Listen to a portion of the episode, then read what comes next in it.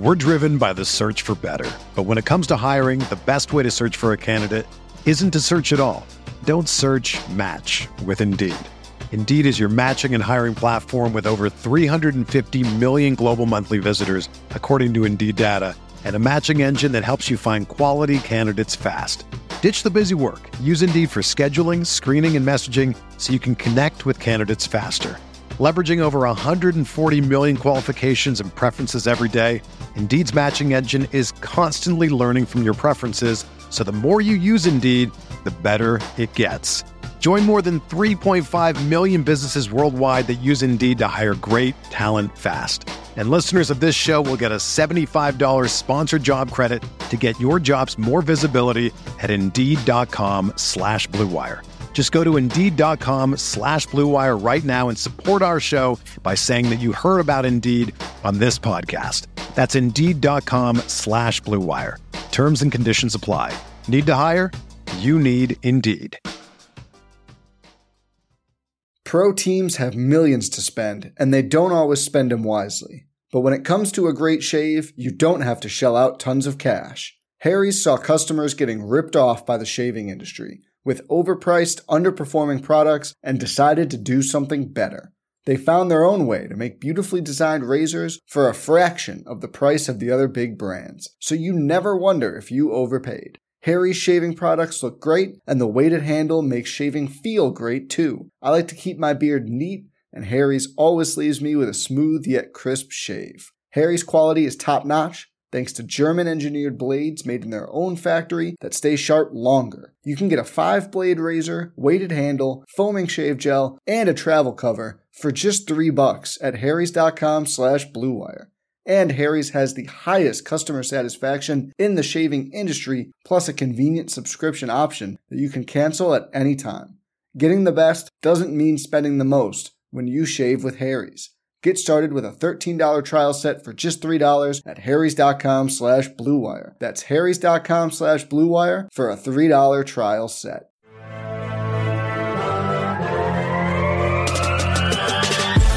Twenty minutes a day, 365 days a year. This is the Pack a Day Podcast.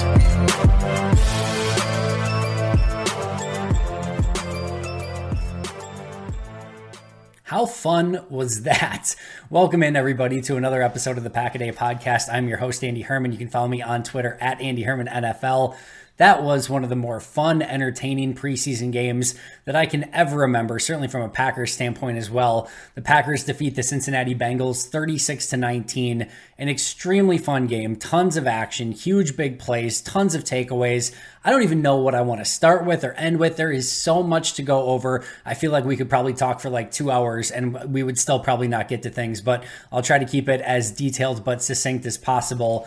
Let's start from the beginning. Let's start let's start with who did not play in this game. There's going to be a lot of players that we go over that did play, but a handful that did not. Eric Stokes obviously still on the PUP list. Jaire Alexander did not play. Now, we had expected this to sort of be one of those situations where he didn't practice this week and he probably wasn't going to play in the game anyway. We did learn that he does have some very minor groin injury, which also kept him out. Doesn't sound like it's anything to be concerned about, but there is a light injury there for Jaire, but he did not play. Lew Nichols, who's been out, Innis Gaines, who's been out, Rashan Gary just coming back, Jake Hanson, who's been out, Bakhtiari, who was never expected to play, Josiah DeGuara, who just came back into individual drills. And then the two sort of surprise ones, um, but not super surprising. Grant Dubose did not play. He just got back into individual and team drills. He has done some team stuff. You kind of figured that maybe they would like to get him in this game just because they there's not much time left to evaluate him. But they did play it safe. They did not put him in in this game. And then Kenny Clark, the really only the uh, outside of Bakhtiari, I guess, but again, he's kind of a constant injury issue. Clark really the only player who you know was basically on veteran, like he's an awesome player. We're giving him the day off, sort of thing. It seemed like so. Those are the players who did not play against Stokes, Alexander, Nichols, Gaines, Gary Hanson, Bakhtiari, DeGuara, Dubose, and Clark. So ten total.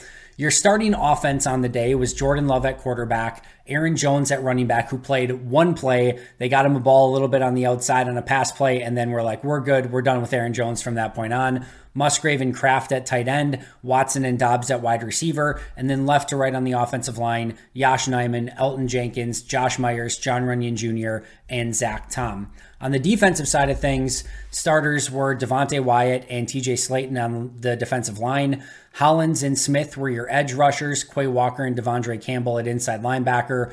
Rasul and Valentine were the outside corners. Nixon was in the slot, and then Owens and Savage were at safety. So, of course, the biggest thing is going to always be pretty much every game, every practice, every everything. Jordan Love and how did he play? He ended up getting two series on the day. So let's kind of go. Well, even before we get over this, you guys got the exact Jordan Love experience that I've been talking to you guys about every single day. I mean, seriously, right? This is what we saw in practice. This is what we saw at family night. This is what we saw in game one of preseason. And we saw him have complete control of the offense. We saw him go through progressions. Every single read was the right read. Like he made fantastic reads. He knew where to go with the ball. His cadence was good. His command was good. His control was good. His footwork was good. Like everything was perfect.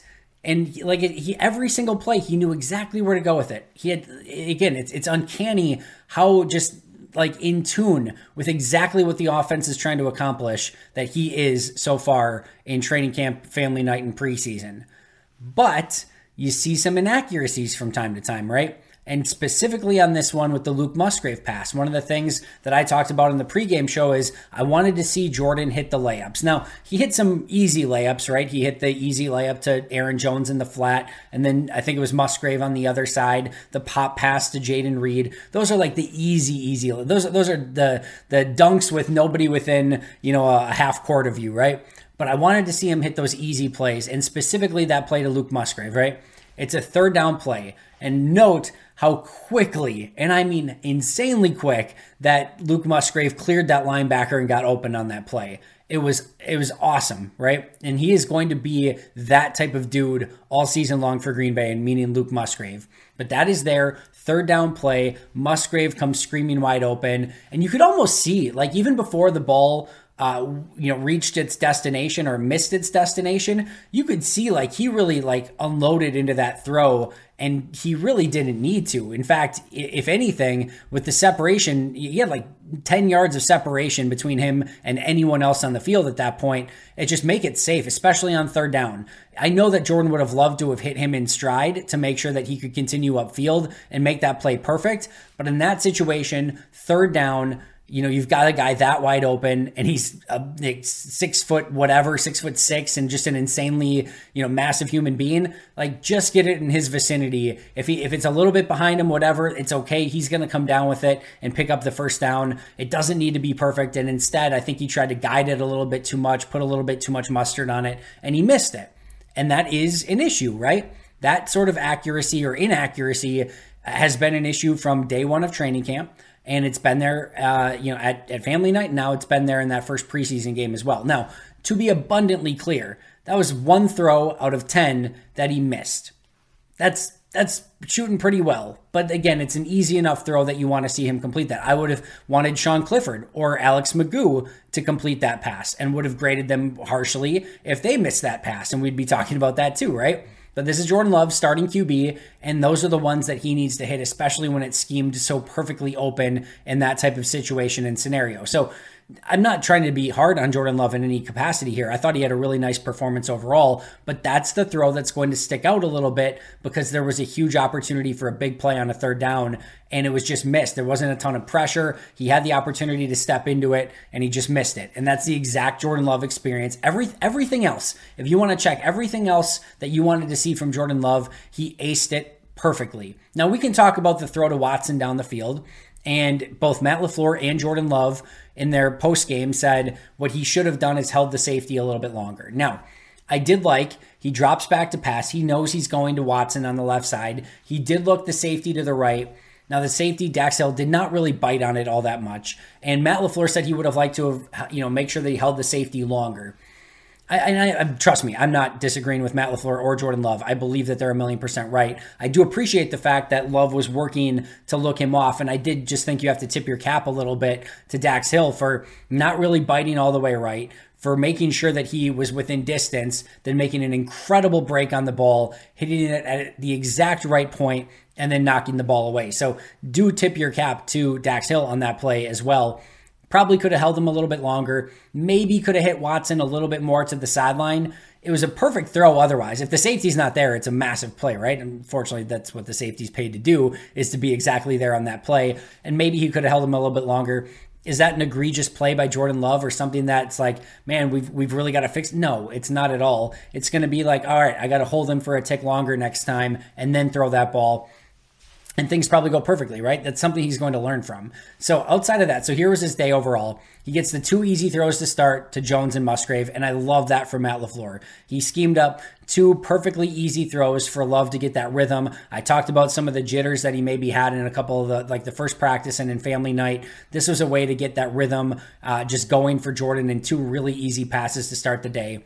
He then had that deep ball to Watson, which he hit perfectly in stride. It's just again, should have looked the safety off a little bit more, and, and Dax still made a great play on the ball.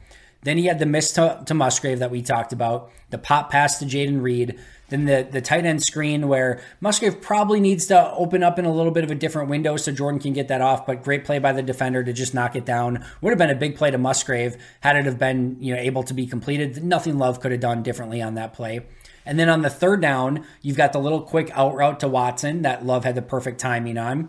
Then I really like the play where Jordan rolled to the left and it's that it's, you know bootleg play and everyone's rolling. And then you know him and Romeo showing the chemistry right? Where Romeo stopped right where he needed to stop right in the middle of that that, that soft spot in the zone. And then Love hit him perfectly right on that spot. It was only eight yards, but it, Love was patient and he was on the same page as Romeo Dobbs which is what you love to see.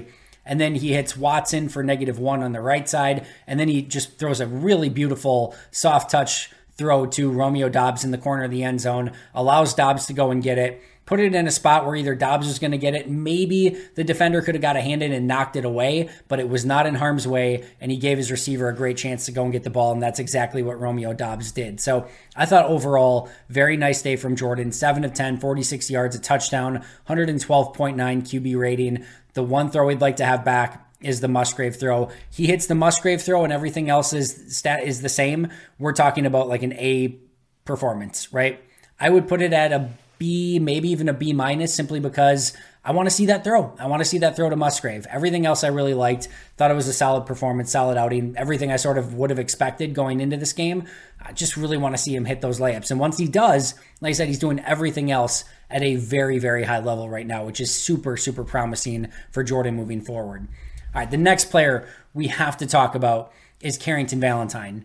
He has the near pick interception that ends up in a PBU. He has another PBU. He has a pass breakup over the back. I think he might have even had another one. Like he was just all over the place. He has the interception and he has the jumping tackle at the line of scrimmage, maybe even for a loss on the play. Just got a little piece of the running back in air and and and made that play. What a massive, massive night for Carrington Valentine. This is a player that I talked about in OTAs and mini camps where he made those couple plays on Romeo Dobbs, and I was and uh, I did a double take, and I'm like, all right, all right, Carrington, that's an eye catcher just because of his, his closing ability, the swagger he had. They threw it at him back to back plays. He had the first play he contested, the second play he actually batted the ball away, and like you you just saw like something there.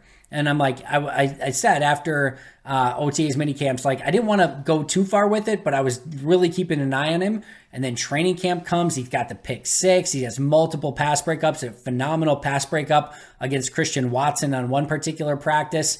Just kept making plays. Then we saw him with the starters this week, and you know what he did again? He made more plays. He has two pass breakups against uh, Ja'Marr Chase in Bengals practice. And it's like, all right, but like these are just practices. What is he going to do in a game? And he just dominates. Like he literally dominated. And he, yes, you can make an argument that he was maybe over. The, I actually like the no call on the over the back pass breakup because if you look at him, he's going, he's making a play on the ball and he's actually not like really interfering or like really affecting what the receiver is doing. He's got a hand on him, but the hand on him's not pushing him down, and then he kind of gets his hand over the top to break up the pass. Probably called 80% of the time, maybe even more. But I, I kind of like the play and him being aggressive on that. And I kind of like the no call, if I'm being honest. And then you could say, well, the interception was tipped. He made the read right away on the interception that it was going to be overthrown, and he backed up to catch the pass. It's just that the offensive player just got high enough to kind of tip it and, and try to basically break it up. I mean, he went for the catch, but there was no chance he was going to catch it. And then great job by Valentine to off the ricochet to still catch the ball. And then he bobbled it again in, in while doing so, and then still had the wherewithal to make the interception. I mean, he has done everything asked of him so far. He has played an extremely well disciplined outside corner. He's been stout at the at uh like the um at, at jamming the wide receivers at the line of scrimmage. Like he closes extremely fast. He's got all the swagger in the world. He's been great at the catch point. Like I don't know what else to say at this point. And you have to do it in the regular season. And I don't know how he gets on the field because Jaire and and uh, Rasul are not coming out at outside corner. And Stokes is going to come back at some point, which is going to be a really interesting conversation. None of these guys are slot corners, which means Nixon's going to play in the slot. I don't know. Maybe maybe you have to start seeing what he can do in the slot, at least just to see. I'm even to the point of like, do you do you try him at safety just to see? Like, I don't want to put him at safety. I think he's a pure corner. I don't, and I don't think he'd necessarily be good there. But like, if you're trying to get your best defensive backs on the field, do you not at least have to like see? Like that's how good he's been. Is it like you just have to ask the questions of how do you get that guy on the field because he's been that freaking good at everything: OTAs, mini camps, training camp, joint practice, family night, preseason game. He's answered every question so far. He has been phenomenal. What a find in the seventh round. Let's talk about another rookie. How about this time a fifth round pick? Sean Clifford, the guy that many people said didn't deserve to be drafted, shouldn't have been drafted, that Green Bay overreached on him and everything like that. 20 for 26. All right, that's that's pretty impressive first of all. And not like he was just dumping off, you know, little dinks and dunks here and there. He had some big time, big time throws. Those throws to Dontayvion Wicks and a couple of the slants to Malik Heath and whew, he had some really big time throws on tape. 20 of 26, 208 yards, one touchdown, two interceptions, added two carries for 27 yards. Let's get the ugly part over with first the two interceptions. Now, you might say in a minute here, like, Andy, you just complained that Jordan missed one throw to Luke Musgrave on a crosser, and you're now going to give complete accident forgiveness to Sean Clifford on two interceptions? Yes, you heard that right. They're in two very different spots. One's the starter in his fourth year, the other's in a rookie making his very first playing time. And the the throw to Musgrave was clean as day, clean pocket, etc. The the Clifford stuff was a little bit more interesting. So let's start with the two the two picks, right? The first one, Sean Rhyan gets beat immediately. Like he gets annihilated and there is pressure right away in Clifford's face and he sees the crosser, he sees it coming open, he knows he has to make a split second decision, and he throws the crosser, doesn't see the defensive back coming down. Tip your cap again to the defensive back for jumping the route and making a great play. It's on Clifford because you can't throw if you don't know where like what's in front of the receiver. You have to have vision on where you're throwing the ball. That's QB 101. So I'm not absolving him completely, but I am saying the pressure was probably the biggest thing that led to that, and the safety made a great jump on the ball.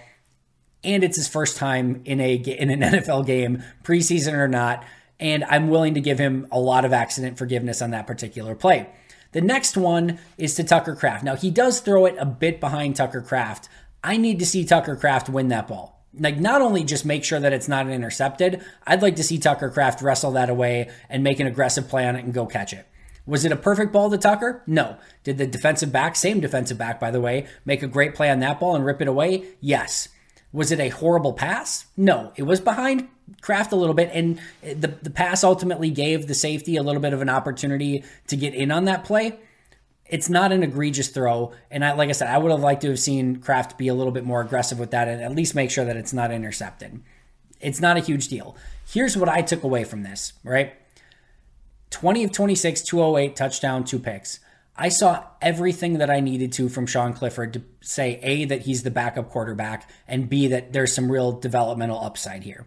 Spun the ball well, extreme agility, knew the offense, knew where to go with the ball, knew where his checkdowns were. Like he had a great play, like where pressure, he went through his progressions, pressure came, and he threw it. He threw it a little bit behind Patrick Taylor as, it, as his outlet, but right before getting sacked, swung it out to Patrick Taylor. Taylor caught it. it. it. ended up going, I think, for no gain, but it just shows you he knew exactly where Taylor were, was on his on his check down to get rid of the ball with like no time left, like right at the last split second. He hung in the pocket to make throws. I don't I can't imagine what more like yes, could have maybe he just taken the sack rather than throwing the pick six? Sure. Could he have thrown a slightly better ball to Tucker Kraft? Yes. On the little bootleg rolling to his left, where I thought he did a phenomenal job setting his feet, could he have, you know, got the ball out there to Austin Allen rather than missing him at his feet? Yes. But my goodness, he showed me that he had everything needed to be an NFL quarterback. And it's going to take some time he's not there yet as a full-time, you know, you know, quarterback with everything at his disposal.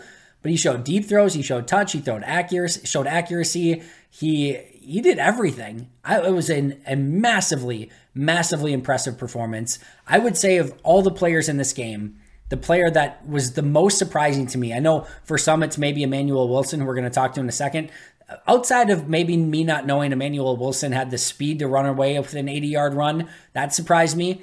Other than that, that, that's the exact same stuff I saw at Emmanuel Wilson in practice every day. But Sean Clifford was to me the one that I did not see that performance coming. I thought that was super impressive and something to really, really build upon for Sean Clifford as a base moving forward. Uh, you can easily see now why they want they moved on from Danny Etling and just said Sean Clifford's going to be that guy. I thought this was a really impressive performance. Like I said, something to really build on for him moving forward. We're driven by the search for better, but when it comes to hiring, the best way to search for a candidate isn't to search at all. Don't search match with Indeed. Indeed is your matching and hiring platform with over 350 million global monthly visitors, according to Indeed data, and a matching engine that helps you find quality candidates fast. Ditch the busy work. Use Indeed for scheduling, screening, and messaging so you can connect with candidates faster. Leveraging over 140 million qualifications and preferences every day, Indeed's matching engine is constantly learning from your preferences, so the more you use Indeed, the better it gets. Join more than 3.5 million businesses worldwide that use Indeed to hire great talent fast. And listeners of this show will get a $75 sponsored job credit to get your jobs more visibility at Indeed.com slash BlueWire. Just go to Indeed.com slash BlueWire right now and support our show by saying that you heard about Indeed on this podcast. That's Indeed.com slash BlueWire. Terms and conditions apply. Need to hire? You need Indeed. Pro teams have millions to spend, and they don't always spend them wisely. But when it comes to a great shave, you don't have to shell out tons of cash. Harry's saw customers getting ripped off by the shaving industry with overpriced, underperforming products and decided to do something better. They found their own way to make beautifully designed razors for a fraction of the price of the other big brands, so you never wonder if you overpaid. Harry's shaving products look great, and the weighted handle makes shaving feel great too. I like to keep my beard neat, and Harry's always leaves me with a smooth yet crisp shave. Harry's quality is top notch, thanks to German engineered blades made in their own factory that stay sharp longer. You can get a five blade razor, weighted handle, foaming shave gel, and a travel cover for just three bucks at harrys.com slash bluewire. And Harry's has the highest customer satisfaction in the shaving industry, plus a convenient subscription option that you can cancel at any time. Getting the best doesn't mean spending the most when you shave with Harry's. Get started with a $13 trial set for just $3 at harrys.com slash bluewire. That's harrys.com slash bluewire for a $3 trial set. Next up, number four on my list of what I wanted to discuss, and we've got a lot more to go. There's so much. I'm gonna we'll, we'll get to rapid pace here in just a moment, but Emmanuel Wilson, six carries, 111 yards, two touchdowns. Remember, he also had like a 20 ish yard run that was called back due to a Deuce Watts holding penalty, which I don't think affected the play all that much. What a massive day for Emmanuel Wilson. As I tweeted out, Emmanuel Wilson has officially entered the chat. I have talked about four running backs this entire time, and I've not done that for other positions. I have said Tyler Goodson, Patrick Taylor, Lew Nichols, and Emmanuel Wilson, because in my opinion, this is a player that showed enough from right from the get go that he at least has to be in that conversation. He is now not only in the conversation, he is well within the conversation and might even be nipping at everyone to be the leader in the clubhouse for the conversation at number three running back. And yes, I mean that wholeheartedly. That was a big time performance from Emmanuel Wilson he had the touchdown run early. He had a, the, another run inside that might have even been more impressive than the touchdown run simply because he made a couple really nice moves inside, then broke a tackle and stayed behind his pads. The 80 yard touchdown run where he showed great vision, a nice juke, getting to the outside, and then the burst up the field, which is like, like I mentioned, I did not know he had that at his disposal. What an impressive day from Emmanuel Wilson. He's going to have to show on special teams, pass pro, catching out of the backfield too. But that was some pretty special stuff from Wilson. He also uh, on Instagram a few days ago put this out there that in a few days, quote, in a few days it will be year 14 of my pops passing. Also in a few days it will be my first NFL game. I'm not sure what you have planned for me on the 11th, father, but I thank you in advance. And chills just even reading it. What a story. 14 years to the day that his dad passed away thanked his dad three days in advance for what was going to happen on the 11th. And he goes six for 111 with two touchdowns and is very much in the conversation for a 53 man roster spot now. Really cool day and cool story from Emmanuel Wilson. Next up, I want to talk about Luke Musgrave really quick. Uh, Jordan Love threw nine passes, 10 if you include the pop pass, but really nine down the field. Three of those were targets for Luke Musgrave. So there was a stretch last week in family night where they threw three times in a row to Luke Musgrave. Tight end screen, crosser, seam route. 10 plays or 10 passes, really nine that were down the field. Three of them go to Musgrave. So there it was the one that he missed on the crosser, and which is now, I guess, I forgot this, but he missed the crosser last week in family night too. So that's one that they've got to get down. But the crosser that would have been a huge play on a third down, the tight end screen that would have been a huge play had it not been batted down at the line of scrimmage, and then you had the little play to, on the second play of the game on the left side. But my point being here is that Musgrave is going to play a major part in this offense and going to get a ton of targets coming his way. So he has been the tight end one since day one, and he's going to be a very integral part. He and Dontayvion Wicks also had very nice blocks on the Tyler Goodson, or yeah, Tyler Goodson touchdown run. So some really good stuff from Luke Musgrave, and he's going to continue to be a huge part of this offense, in my opinion. Next up is Jayden Reed. The beautiful jumping catch drew the pass interference down the field, had the pop pass for about five yards, looked very natural catching the ball as a punt returner. I want to go back to the jump pass though. One of the things that I noted very aggressively in the scouting report and on the video here, as soon as he was drafted and me doing the breakdown, is they used him at Michigan State like he was a six-three wide receiver. They threw jump balls to him like he was always going to come down with it. And he more often than not did.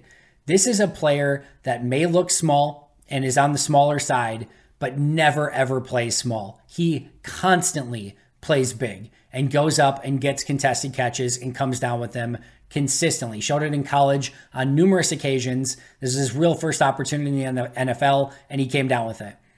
Never plays short. I the more I watch him, the more he reminds me of Terry Glenn, who had clearly a phenomenal career in New England, had a cup of coffee at the end of his career in Green Bay. There is some real Terry Glenn to his game. Glenn always played big, much bigger than in very similar sizes, same height. I think Glenn had about seven or eight pounds on him, but both of them played far bigger than what their their height was. And I, like I said, the more I watch Jayden Reed, the more I see some of Terry Glenn in his game. Keisean Nixon, one of the things I got super excited about early in OTAs and mini camps was his ability to blitz off the slot. I thought he was going to bring a ton of energy and intensity coming off the edge. He gets a sack early in the game, and then a couple plays later has, or maybe even a play later, has the pass break up on third down he has some really fun stuff that he's going to be able to bring to the table from the slot. And I think we saw a little bit of a glimpse of that from Keisean Nixon. Unfortunately, it wasn't all good news. Two things that we have to talk about A, injuries. Tyler Goodson left with a shoulder injury, and hopefully it's shoulder. He got slammed to the ground with a player landing on top of him at the same time, and he kind of held here. You want shoulder, you don't want collarbone slash clavicle stuff. So hopefully it's just a shoulder and he can, you know, whatever, maybe it's just a separated shoulder or something, but it didn't look great uh, on the on the field there. Caleb Jones left with an ankle injury. Matt LaFleur said he didn't know the severity in his post game press conference. Luke Tenuta carted off the field. That looked really bad and potentially, I mean, I don't want to ever guess anything, but when you see all of the players huddle around him and he leaves on the cart, you know, kind of hand over his face. Again, we don't want to jump to any conclusions, but that looks like it could be a very severe injury. Corey Ballentine left with a stinger, but at least as of now, the biggest news Tyler Davis, Matt LaFleur said, is a significant injury. Basically, you know, uh, intimated that this is probably going to be, a, and he didn't say this, but you could just tell, probably a season ending injury for Tyler Davis. A couple things here. Tyler Davis had the most snaps of any player on special teams last year. That is a massive blow, a massive blow to Rich Bisaccia's special teams. Secondly, tight end is all of a sudden very, very thin. Cameron McDonald, they released. Uh, basically, Josiah Deguara has moved to fullback H-back full time. He's been in the fullback H-back room in individual drills. He's been there. He's now listed there on the depth chart. He's been there with team. He's not really been tight end, and he's coming off the calf injury and has been a little bit banged up himself. You at tight end right now, at true tight end, have Luke Musgrave and, and Tucker Kraft and Austin Allen. And you look at the free agent group, OJ Howard just got released. That's kind of like a fun, sexy name because he was a what a former first round pick he's struggled everywhere. He had a chance, you know, uh, you know, clearly when he was drafted by Tampa, and then he had an opportunity with Buffalo. I think Arizona had him, and he he already got released this offseason. Like it has not been a easy go around for OJ Howard, and that might be the best tight end on the market, and that's not great. So they're going to probably be have to be active on either like a, the trade market or the, the waiver wire come 53 man roster cutdowns. I would assume that they're going to start working out some tight ends. They're going to bring in someone at tight end. There's zero chance that they don't bring in someone at tight end. They're not going to go with three for the remainder of preseason. Even if is back and ready to go, that's just far too few. And they're going to need some additional depth there and some competition for a number three tight end spot that right now is just Austin Allen, basically. So Really, really interesting at tight end. Brutal for Tyler Davis. Had the touchdown catch in this game. Is at a really nice camp. Looked to be a real part of the offense and clearly special teams player number one basically for Bisaccia last year. So that's I know people are going to be like that's just Tyler Davis, whatever. That is a, a fairly significant loss. And like I said, they're going to need a tight end. Of course, you would love for Marcedes Lewis to be available. Oh, by the way, Tyler Davis was their best run blocking tight end as well. And Musgrave not quite there yet, although he had a nice block in this game. Tucker Kraft quite not quite there. Austin Allen is not a blocking tight end. They don't have a blocking tight end on the roster. That's potentially a problem and something they're going to have to figure out moving forward. That's a bigger loss than I think people will realize, but bummer for Tyler Davis, brutal for him, and uh, rough for the Packers as well. It's going to be a, a tougher spot to fill than, like I said, I think people realize.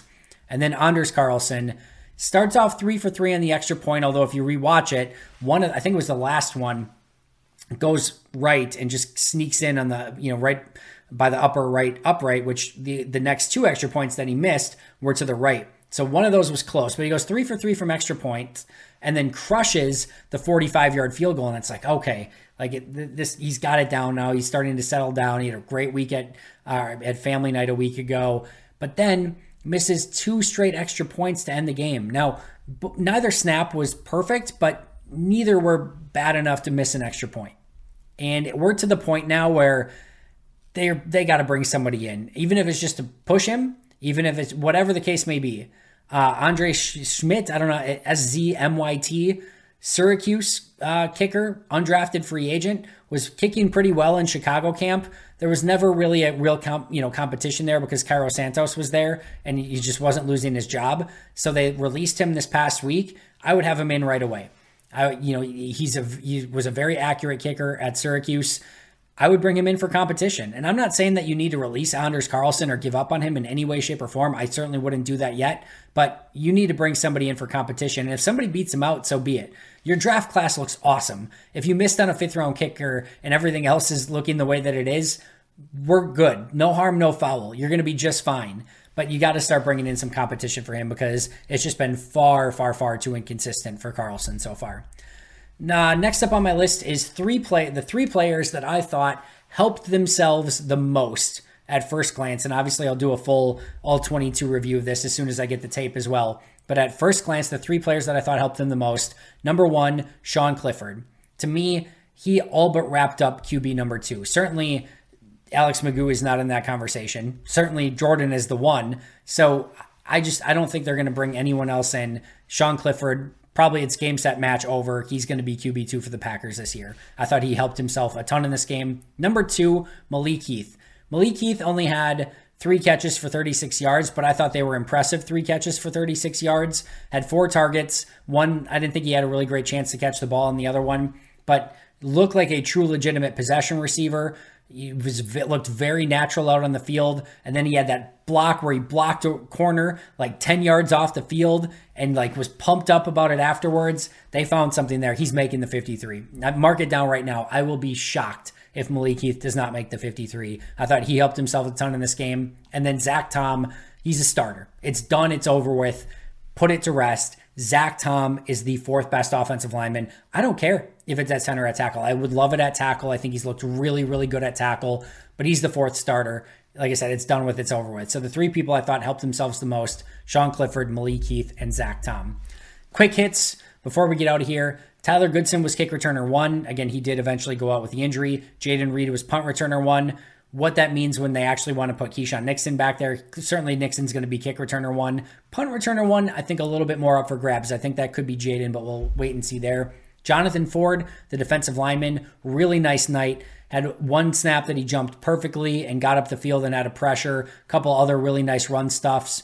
Like, I thought that was the best I've seen Jonathan Ford play, probably ever. I thought it was a nice game from him. Royce Newman and Sean Rhyan, I thought struggled. Newman had a really tough game, holding penalty. Newman was playing in the fourth quarter in this game, which tells you all you need to know about him having to compete for his spot right now. And then Sean Rhyan, he had the pressure that led to the the, the Sean Clifford interception. There was some hope that you know maybe he was ready to take a next step this was not a great indicator that he did have a couple really nice blocks as well. No question about it. There was some good stuff that he put on tape, but there were a couple plays, including that pressure that led to the pick six that are going to need to get cleaned up moving forward. Thought Anthony Johnson Jr. late in the game had a really nice day. He had the near pick towards the sidelines, and he had a couple uh, plays on special teams, a couple plays in the running game. That was the first time I've seen him flash at all, uh, really in training camp. I think he had one play in OTAs or mini camps that he that he made that I, I forget what it was, but I remember calling him out for it. But uh, outside of that, this is this is probably the best that I've seen Anthony Johnson Jr. play. At center, Josh Myers got the start at center. Then John Runyan Jr. Uh, was the backup at center. He was the next man up and got a decent amount of playing time. And then Zach Tom was the third guy in the rotation at center. So they were rotating those guys. And then, of course, some of the backups got in later. But interesting to see John Runyan Jr. get uh, some pretty decent playing time at center right after Josh Myers did. Karl Brooks had a sneaky night as well. You may, in, in fact, let's talk about this defensive line really quick for a second. We didn't see any sacks uh, outside of the Keisean Nixon one. The defensive line and edge rushers did not have any sacks. Go back and watch it and there are a ton of collapsed pockets. Uh, a lot of like removing or resetting the line of scrimmage. Like there was a lot of stuff where it was pressure and it was collapsing and it was resetting and it didn't show up in the box score, but it was effective. And I thought Karl Brooks was a piece of that. I thought he had a really quiet or uh, sneakily uh, impressive night that maybe again didn't show up on the box score, but he had the pressure on the Valentine interception, and he was getting into the backfield on multiple different plays. So he had a sneaky night, but it was really impressive from him as well. All right, last thoughts. Uh, I mentioned if you listen to my pregame show, I mentioned that if I were, I think the over under was was I don't know, it was like it was really low, and I said I think this is going to be a defensive struggle. And if I were you, or like, don't take this as betting advice, but I think I would lean towards the under. And of course, they scored a million points. But remember, I said but, but, I always get this stuff wrong. And if I were you, I would do the opposite of what I would say. So I told you if you were smart and listened to me and knowing that I'm wrong with gambling stuff, and you took the over, you are welcome. So I'm, I'm claiming that I was right, even though that I was wrong, if that makes any sense. Uh, but this is why you do not listen to me for gambling advice. If I was great at gambling, I would have won all my money already in Vegas, and I probably wouldn't be talking to you right now. That's not true. Even if I was a billionaire, I'd be doing this exact same thing because I love doing it. But uh, yeah, don't listen to me for gambling advice moving forward, ever, and ever, ever. Practice will be on Sunday next. I will be there, and we'll see who is not practicing due to injury and, you know, if there's any changes in any depth charts based on what happened in the game, that'll be a fun one to keep an eye on. That is not open to the public, just open to media, but I will be there and covering it. Uh, so I'll be right back here after that one with all of the updates from that practice. Make sure to subscribe if you haven't already. And packadaypodcast.com. New swag, shirts, mugs, sweatshirts, anything you're looking for, packadaypodcast.com. We finally got some uh, stuff for you guys to buy over on the, the shop. So check that out again over at packadaypodcast.com. That does it for me today. Thank you for joining me. I'll be right back here tomorrow. Again, subscribe if you haven't already. But until next time, and as always, go Pack Go.